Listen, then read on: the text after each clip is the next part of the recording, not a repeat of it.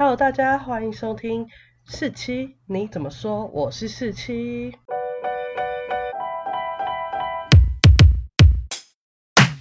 今天要来分享的是我的旅游。我之前有说过，我是一个大学刚毕业的社会新鲜人。在大学毕业之后呢，因为我很早就找到一份工作了，那那份工作预计九月才会开始工作，所以我又有一个完整的暑假。那我就想说，我大学最后一个暑假干嘛？我原本在今年初之前就想说，我在大学最后一个学期我要出国玩。那我已经排好了新加坡、泰国跟韩国，甚至连新加坡的机票都订了。但没想到想到订完之后就疫情爆发，所以哪都不能去。中间大四的时候又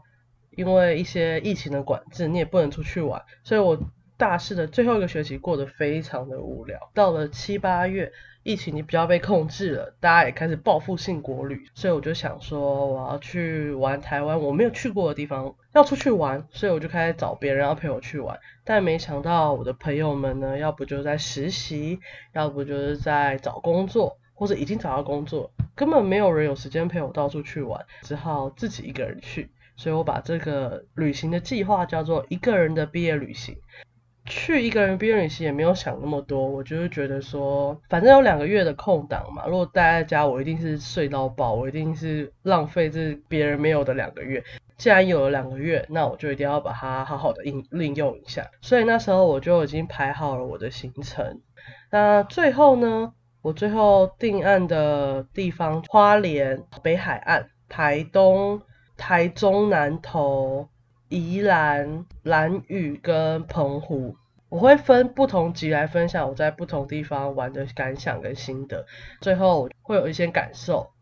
要跟大家分享。然后我觉得我学习到很多，虽然之后不知道还有没有这种机会可以再一张放纵自己的出去玩，但是至少我有学到很多东西。而且在这次一个人的毕业旅行计划当中，我完成了一个人生成就，就是我踏足了台湾所有的主要岛屿，我都去过了。我觉得这是超了不起的人生成就。但其实去每个旅岛我都会要走的时候都会觉得，天哪，我想在这里住一个月。所以我下一个人生成就一定要达成，就是我要在每个主要岛屿都待上一个月，不管用什么方式，那打工换宿也可以。跟大家分享一下，我第一个去的地区是花莲。在经过第一天之后，我就给这个花莲写一个 hashtag， 就是与衰神同行的花莲行。雨是下雨的雨，大家就可以听从这个 hashtag 知道我这个花莲行的两大主轴，就是下雨跟衰。那就跟大家分享一下 我, 我发生什么事。其实我去这个花莲行的时候，我就定了两个行程一定要去的。第一个是飞飞行伞，第二个就是要去清水断崖看日出。第一天我就是超级超级衰，就是原本排好的行程都乱。我第一天有分两种事情，一种是衰，一种是荒谬。那先来讲讲看我衰的事情好了。就是我搭完普悠玛一到花莲呢，然后电话就马上来，就是飞行伞叶子就跟我说，哦，你可以马上来飞飞行伞吗？那我说为什么？他就他说快下雨了。我说哦好啊，那我去那边大概要多久？他就说大概骑一个小时的摩托车吧。但其实我是一个没办法骑那么久摩托车的人，应该是我没有骑过那么久的摩托车，所以我那时候就想说有点像被逼上梁山。马上取了我摩托车后，我就这样一路骑一个小时，就从花莲市骑到万荣站，超级远。甚至我跟我在花莲读书的朋友讲这件事，他就觉得天哪，你疯了吗？怎么会骑那么远？就我这样一路冲一个小时到到集合点，他就跟我说，你有听到打雷声吗？我说嗯，什么意思？我说呃有啊，所以不能飞哦。他说对啊。然后我想说，看你干嘛不早说？你为什么不要？就是我骑一半都跟我讲，我就不用骑那么远。所以我就只好在附近找了一间就是不怎么样的餐厅，然后吃完我又骑回花莲。所以我整整坐在摩托车两个多小时。我想说不行，我一定骑回去途中一定要找到一个景点，就让我觉得我没有那么废。所以我就查了梦幻湖，那里有很漂亮的美景。然后结果我发动机车之后，突然啪开始下大雨，甚至我穿完雨衣开始骑回去的时候，整个大逆风，然后脸啊整个被雨水打到，我觉得我脚趾都被去完了。而且刚好因为你借的那种机车行界的机车都不会给你有面镜的安全帽，所以我的脸就整个超痛，然后我骑到一半帽子的扣子就突然飞掉，所以我直接把车赶快急停，在大马路上冲去找一下我的安全帽在哪里。但找完安全帽之后呢，我就坚持不行，已经那么衰了，我还是要去梦幻。我一看导航就发现，哎、欸，我的电剩下 百分之二十， 赶快拿行充出来充，然后结果发现充不上去，又整个行动电源不知道怎么宕机，所以我就想说不行，我现在没办法在没有电的情况下到处去玩，因为我还得倒回花莲市，倒回我要住的地方。我就只好乖乖的骑一个小时回花莲，中间呢只去了庆修院拍了一个照，但庆修院其实真的很漂亮，就是很日式建筑，然后我就一个人自己拍照，然后有时候还要被关心，就会跟我说，哎、欸，妹妹你需要帮忙吗？我去庆修院是我当天唯一成功的事情。那庆修院真的蛮推荐大家去参观，所以它虽然要门票，但进去你会看到很漂亮的日式建筑，然后会有一些神社，就有点神社的感觉，但它大概参观个半个小时，最多一个小时就会出来了，所以不用排太久的时间。大家以为我刚刚讲的所有的事情讲完了吧？没有，因为那时候我表妹也在花莲打工换宿，所以我就约了她一起去吃晚餐。等到她来找我的时候，就继续下大雨，完全出不去。我们想说没关系，我们就叫 Food Panda 嘛，等 Food Panda 送来。点完 Food Panda 的时候，他就跟我说要等四十分钟。我们想说四十分钟还好吧，我们就在那边饿肚子等了四十分钟之后，突然发现上面四十分钟变成六十九分钟，我觉得完蛋，跟真我们那饿到不行了，还要等一个多小时，我们真的受不了，所以我们就决定冒雨骑车出去。我们就定位了我们要吃的那间什么亲爱的小笼包店，定位之后我们就骑到那边，但是我们怎么样都找不到那家店。就这样九分钟路程，我们找四十分钟都还找不到。结果我们想说，好啦，那我们就换下一家店来吃。我们就找了一家叫宜兰小笼包店。去了那家店之后，发现，哎，为什么那家店的店址位置上面是亲爱的小笼包？这是我们一直在找的上一家，超级荒谬的。还好亲爱的小笼包真的很好吃，所以我们就想说啊，没关系，饿一下吃一下没关系。但是后来又有荒谬的事情。就是我借机车的地方是我表妹跟我说她推她推荐的，然后其实只要报她的名就会很便宜这样，所以我就是去了那家店，然后跟她讲了我表妹的名字，然后那老板就算我很便宜。结果因为我表妹还要还车，所以我就刚开始骑去我借车的地方，然后我就停下来，结果她就一路骑，我想说她要去哪里啊，然后我就只好打电话问她说你去哪里，她说我在什么什么店啊，我说我也在什么什么店啊，所以我们两个借的位置根本是不一样的。那为什么我跟那个老板说我是谁谁的朋友，他就真的给我比较便宜的价格？我们两个就超荒谬。可是因为那两个家不同的店是同一个名字，所以我想说可能是不是那个老板有两个店，不然那个老板为什么要给我优惠？然后这就是我们在花莲第一天发生的荒谬的事情，但是第二天的衰事比第一天更夸张。第二天呢，我就跟表妹约好我们要去太鲁阁，我们选了那个沙卡当步道要去，所以我们就跳上了台湾好行，就这样等着坐到第二站，就突然听到机车叔叔打电话的声音，他就说哎、欸，派一台车来，再来这台踩到底都三十公里。他下一句就说没有车，怎么会没有车，什么叫我继续开，平地都只有三十公里了，那爬山怎么办？然后我说什么意思，是我们搭的车坏掉了吗？然后下一秒我们就被请下车，我们就被请到路边等。那我告诉大家，我不知道大家有没有坐过事故的车，如果你那时候 B 卡，你就会听到事故上车或事故下车，还一路被我表妹说我带衰，然后还害全车人。结果其实后来就是换了一台新车之后，就有顺利到了沙卡当，但沙卡当走的时候其实没有遇到什么衰事，我反而看到非常漂亮的溪景，然后就是我自己觉得很像太阳的后裔，所以如果大家去太鲁阁的话，可以走看沙卡当，那个岩石跟水真的很漂亮，而且中间可以有一段地方可以玩水。但其实我们也没有把沙卡当走完，我们只走了大概一个多小时，快两个小时。后来我们从沙卡当回程之后，要走到太鲁阁游客中心，其实我们看公车表上面大概只差了一分多钟吧，就是过一个隧道而已。我不知道那个隧道我们坐车的时候超快就过了、啊、但我们现在走了快三十分钟耶，然后车有时候又又又没有经过我们，超级嗨。然后后来我们好不容易到接驳车可以下山的地方，结果接驳车迟到二十分钟，我们想说我们到底是不是等错。然后从泰鲁阁回来之后呢，我表妹就推荐我去沙婆当玩水，结果我一回到饭店就发现我月经来了，我说哇，月经来了怎么玩水啊？然后我就当机立断，我就去买了棉条，而且我人生从来没有用用过棉条，就在当天我就决定，就是为了去沙婆当玩水，我就决定人生第一次用棉条。就看了很多人的经验分享，我想说到底要塞多久，因为我自己也不知道要塞多久，然后就很紧张，就跟我表妹说等我，我可能要一两个小时才出得来，什么什么之类的，因为它上面说要把它放进阴道。那我那时候想说天哪，阴道我要怎么去把它找到？我还查了很多个，但其实上我查的资料都很没有营养，就是在骂你说你怎么会不知道阴道在哪里、啊、也没有告诉我自己到底在哪里。我是大概知道在哪里，结果我就一回到饭店，我就把那个棉条拆开，然后深吸一口气，做足准备之后，我就找慢慢找，然后找到之后我就放进去，然后再推进去，结果就放好了。大概从到也只花了五分钟吧。然后我妹还想说她要去买一杯饮料，就是放松，结果我就打电话跟她说，哎、欸，我放好了。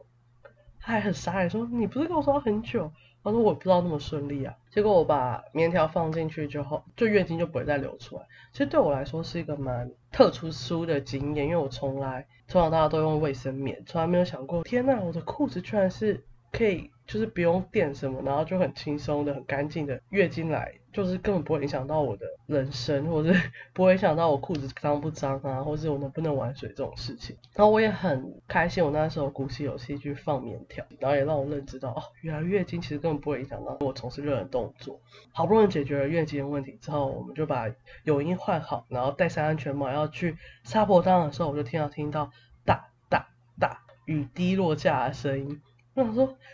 那怎么办？现在是不要去吗？然后我妹就跟我说，啊，反正玩水都会湿啊，走了啦。我说好，那我们这样，嗯，骑骑骑，然后就整个啪啪，就开始大下雨。我真的被吓到，我摩托车差点看不见前方。而且我们还一直，我们还没吃午餐，再冲上去也是，我们可能会饿死在沙坡，当然不如就在，因为他会路过慈济科大，我那我们就在那边吃点东西好。所以我们骑快到的时候，我们又折回来去那里附近买炸鸡。买了炸鸡的店是没有座位的，可是外面雨超大，我还我们还小心翼翼的跟那个老板说，啊，不好意思老板，我们可以在你的店门口吃吗？然后那个老板就觉得天哪，我们太狼狈，然后一脸傻眼的跟我们说，呃呃好啊。结果我们就是在等炸鸡的时候，雨就差不多停，我们就想说没关系，我们就拿炸鸡，然后想说直接冲去沙坡当吃，看美景吃。结果我们一带着，然后一骑没过两分钟就啪又暴雨，我们最后真的没办法，又路过一个路边摊，然后我们就那边把东西吃完，然后吃完那里的东西，把炸鸡吃完之后，然后又刚好又雨又停，我们赶快冲去沙坡当。其实沙坡当是个非常非常美的水源地，超级漂亮，听说到底是很多人玩水的地方，可能因为那天下大雨，所以其实根本没有人，就变我跟我表妹在那边包场游泳，超级漂亮的。然后你玩水又不会有那种海水的咸咸的，然后在那边一直游一直游一直游。结果后来雨又越来越大，所以我们就赶快回家。然后因为隔天要去清水断崖看日出，所以我就要很早就睡，因为我要看日出的话，星期三点就要集合。但因为大家记得吗？我第一天不是没有去玩飞行伞，所以后来就变成我早上呢三点，然后到早上八点都在清水断崖的行程，又要在中午之前到飞行伞那边。我自己觉得哇，第三天也太超了吧！那主要是因为第一天太衰，所以我才会导致我第三天超成这样。那我去清水断崖看日出的行程是有包含饭店接送，然后是跟 Klook 买的。基本上你三点要集合，然后那个承办的公司就会把你从花莲火车站把你送到清水断崖那附近，然后他就会先告诉你怎么划独木舟，然后帮你配对，因为我是一个人嘛，就要找到一个人跟你配对。做了一下基本练习，然后把身上的装备啊、救生衣啊、帽子啊跟桨都拿好之后，我们就在摸黑走在沙滩上面，然后走到你的船附近之后，然后就可以下船开始划。那整趟旅程大概划了两个小时，快三个小时吧，超级久。因为以前我划独木舟大概划一个小时就差不多了。然后大概三小时，然后再滑回来。像我看到其他公司的团是，就是你会滑到清水淡水附近，然后再帮你用动力船把你拖回来。但我们就是要自己滑回来这样。嗯，一开始那个带队的人就有说，基本上来这边滑的人，大概会有百分之四十趴的人会想吐。然后我想说，我应该不是那四十趴吧？就滑滑滑到一半，我整个整个超想吐，超不舒服。那我就忍不住就，呃、然后吐到那嘎嘎放到海里面，因为不想影响到我前面那个我不认识的人。我刚刚说在清水淡水看日出，那个带队的有说，基本上你来至少要三十次可能才会看到一次。然后我在花莲读书的朋友也跟我说，他去过六次看日出团，没有一次看到日出的。所以我们那时候也是因为云太厚，所以我基本上没看到日出。清水淡水是真的很漂亮哦。顺带一提，那个 Klook 找的那间承办公司的带队人都超年轻，然后超帅，就是肌肉很大，然后又很风趣，所以大推这个行程。这个活动大概会在八点多就把你送到花莲火车站。然后我就整理一下我的行李之后呢，我就跳上我的摩托车，然后骑了一个多小时，骑到那个飞行伞的地方。然后我必须讲，就是我是一个就是很不怕的人。所以很多人说，哦，你发飞机伞的时候你不会怕吗？我真的没有，我就觉得超级兴奋，我真的是天哪！可能是因为我看人爱的迫降，觉得可以迫降到北海吧？喂，没有，就是我就觉得天哪，我可以飞在空中，到底是什么感觉？而它是一个没有包住你的东西，像你飞飞机，你可能会觉得自己坐在里面，你有种保护，但不是它飞行伞，就是你跟那个飞行伞而已，你要怎么怎么控制飞行啊？你整个人飘在空中是什么感觉？到了之后，他们就是呃会分配人，但因为我去的那个飞行伞公司，他的其实我觉得他的呃教练们都会让我觉得有点害怕，因为他们就是可能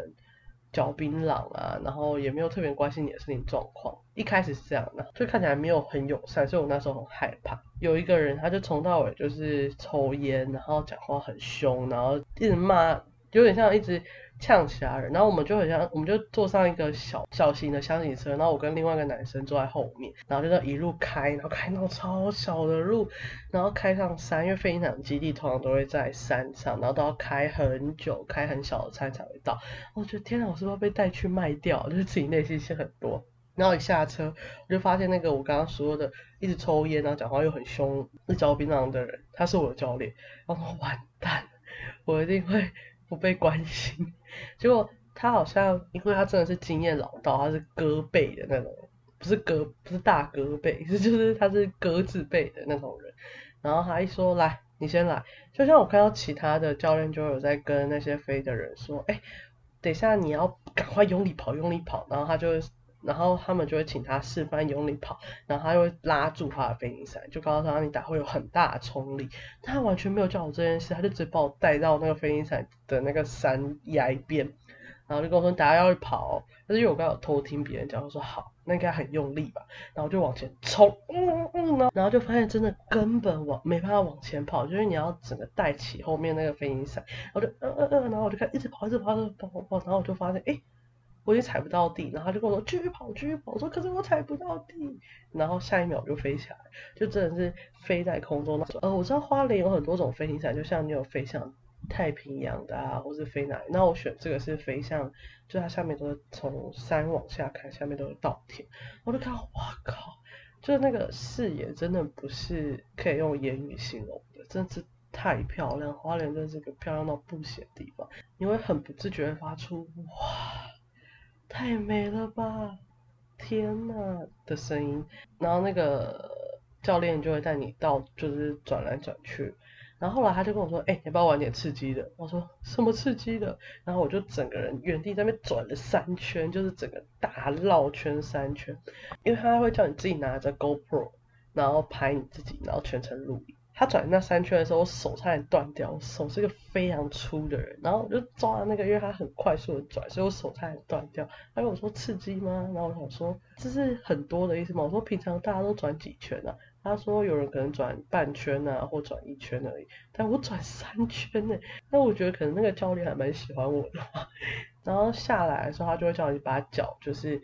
盯住，不要让你碰到地板，然后我就很乖，我就盯很准，然后我所以可能是因为我从到尾都很乖，所以它就是给我很多不一样的体验。如果大家想要知道飞飞行伞是什么感觉跟体验，我欢迎大家去看那个韩国一个综艺节目叫做《带人之之家》，有一集是 I U 来当个来宾，他跟我飞行伞的感觉一模一样。我真的觉得大家如果有钱或是有闲的话，真的一定要去飞一次飞行伞，然后让你知道这个世界超级美，从天空看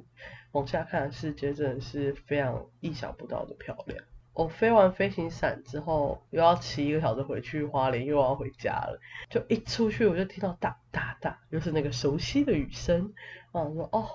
要下雨的时候赶快依照往例雨衣穿上，帽子戴上，然后赶快全副武装骑回去，结果雨上就是就是下一两滴而已，可是我就看到黑云一直追着我跑，从我后面，就我前方都是亮的，但我后面都是黑的。停在路边的时候，还有一个北北就问我说：“哎、欸，你从哪里来的？”我说：“后面万隆那里。”他就说：“那里有下雨、哦，因为整个路只有我一个人穿雨衣而已，超级好笑。”后来我就想说回去之前还有一个多小时，那我就去个咖啡店装个文青好了。但就是与神同行的花莲席，那家店果然没开。最后我就想说，我就去喝丁哥。我跟大家介绍啊，丁哥是花东地区很有名的饮料店，所以我去花东基本上都不会喝什么五十兰啊、可不可那种连锁，我一定会去喝丁哥。然后跟他推荐一下那个他的芒果冰沙，超好喝的，我自己觉得超棒。最后总结一下，我其实这次去花莲是我第一次就是很认真、很认真的玩花莲，因为大部分时间就是我一个人。就算我刚开始抱怨说我骑一个多小时的摩托车好像很累。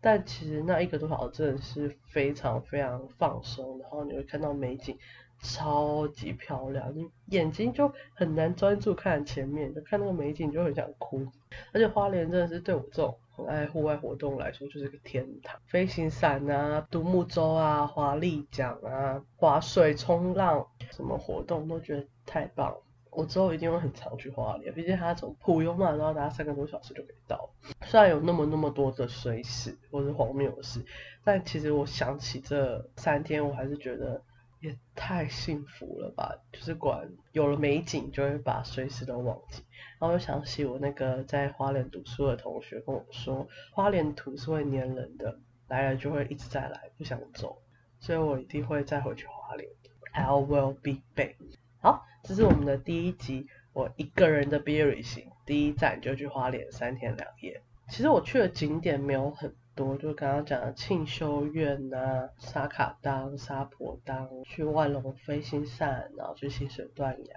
太多太多地方好玩的景点都没有去，我真的觉得超级可惜。但主要是因为我真的很衰，遇到下暴雨，因为我表妹她去花莲打工换宿。十五天吧，我大概是他剩五天的时候去，他他前十天都是大太阳，然后我去的那一天就开始下大雨，我从头一直被骂，就是被骂说你怎么那么衰啊，带赛人，所以我之后一定会好好再安排去花莲，甚至去打工换宿我都觉得很不好，因为我之前有打工换宿过，在高中毕业的那一年，之后也可以跟大家分享。我们一个人的毕业旅行系列第一集就到这里结束咯。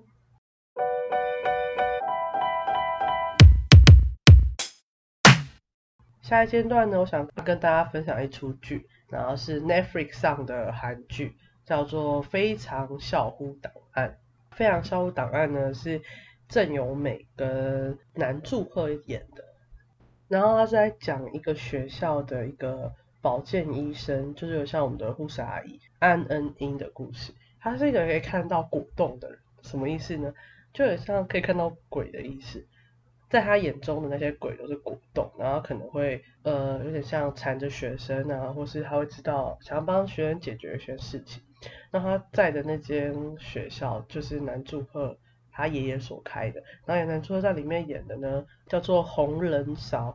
他就是一个汉文老师，就是教中文的韩国人。安恩英呢，他发现他只要抓住洪仁韶的手，他的能力就会大增，他就可以很好的打败果冻怪物，所以他就是会一直缠着他。那其实红豆烧也需要他来帮他处理问题，因为他们学校就是有有一个秘密，然后就是学生很，如果那个秘密被怎么样的话，那个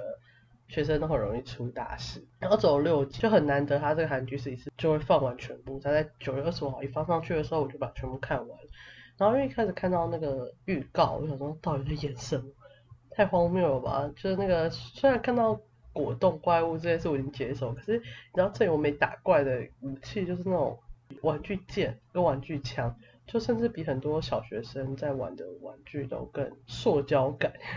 就超好笑。我想说天哪，怎么会这样演？那我完全看不懂他在演什么。结果后来我就看到有人推荐，就像那孔孝真跟孙艺珍都有推荐，他就说很期待这个导演世界观。然后结果我真的去看了，哇塞，这个导演世界观真不是我能理解的。下面会分享一下我的小小的心得，但就是就是这也是我个人的看法，有时候可能是我也搞不懂这出剧在演什么。就他其实如果你要说我看完全部，我只想到两个字词可以形容，就是我看的剧就叫做猎奇。就它里面有很多很猎奇的东西，然后很怪异不合逻辑，可是你会很明显感受到它就是要用这些猎奇的表面或是画面来带出背后隐藏的韩国社会的现象跟校园现象，像是校园霸凌、阶级差异。中间有一一小段就是发现，哎，其实那些老师们只要有一点心思，就很容易把一些小孩啊或是忧郁的小孩误入歧途。然后他会用果冻果冻怪物来表示人的贪念还有一些欲望的连结，所以恩一是用驱魔或驱果冻来保护这学校的学生。但是后来他们也有探讨到这个恩英到底要保护到什么程度，如果明知道他没办法改变，他应该不该继续保护，甚至他后面有一度就已经不用再看到那些果冻怪物，就不用再驱魔了。他为了为了学生，为了这个学校，或是说为了红人少，他还是决定再回去，然后再变得看得到果冻怪物，让他打扰他的生活。所以就有探讨到到底要去自己到底要做什么事情到一个结束。但我其实觉得这出剧就是它没有不好看，但也没有符合我的期待，它有很独特然后很有创意的叙事方式，它画面也超级可爱，然后很独特，猎奇的非常漂亮，然后它有时候是用很惊悚的配乐配上很可爱的果冻动物，然后那个画面非常反差，很好笑。像郑有美男主和这些老师还有一些配角，因为它里面很大量的学生演员都演得非常好，你不会出戏。可能我觉得最大的缺点可能就是在你要在六集以内讲完这个故事，所以他没办法收得很好，因为他原本是一本小说吧，我记得，或是他故意的就是不用收得很好，可能会有第二季，所以你看完的时候会有点误一头雾水，因为他最后的结局我会有点不知道在演什么，可能要去把小说看完之后我才会更了解。但他第倒数第二集有一个很让人感动的一幕，就是有一个男生，就是恩英，因为他会看到一些别人无法理解的东西，但他讲出来别人又听不懂他在讲什么，然后他就被当作怪人，甚至跟不想跟他坐在一起。然后他就跟后来有另外一个人，他也被其他人排挤，他们两个坐在一起之后，他就跟他描述了他到底看得到什么世界。然后那个男生不但相信他，甚至还把他画出来，然后他画的东西跟恩英看到的东西是很像的。其实我觉得他有点在暗示，就是其实恩英看到的世界是那个男生画出来的那个一模越来越像。然后甚至那个男生后来死之前就有跟他说，希望他不要再帮助别人，因为帮助别人他自己会受伤，然后会委屈。然后那时候真的是哭到半夜一点，哭到难以难以收拾，然后明天要上班。所以我的结论是，其实这是可以看可以不看的一出剧啦，但我觉得喜欢郑有美喜欢男主角的人一定要看，因为他们两个真的很可爱，有美真的是太可爱。我最近因为看暑假这个韩国综艺节目爱上他，然后再看他的剧就更爱他。朱克在里面也很帅，但他完全改善他以前演戏真的是很僵硬这件事，就跟那时候看那个河伯新娘完全不一样。大家不用担心，他的表情非常的生动，非常的帅。那我觉得如果你有六小时又不想动脑的话，你也可以看，然后不用那么在意剧情的逻辑完整度的朋友也可以看，还有喜欢新奇的叙述方法跟画面的人也可以看。所以这就是我最近追的一部剧，然后分享给大家。那当然这就是我自己的心得，而且我可能有地方没看懂的，也欢迎大家补充给我，让我更了解这出剧。那我们这礼拜的分享就到此结束咯，大家再见。拜拜。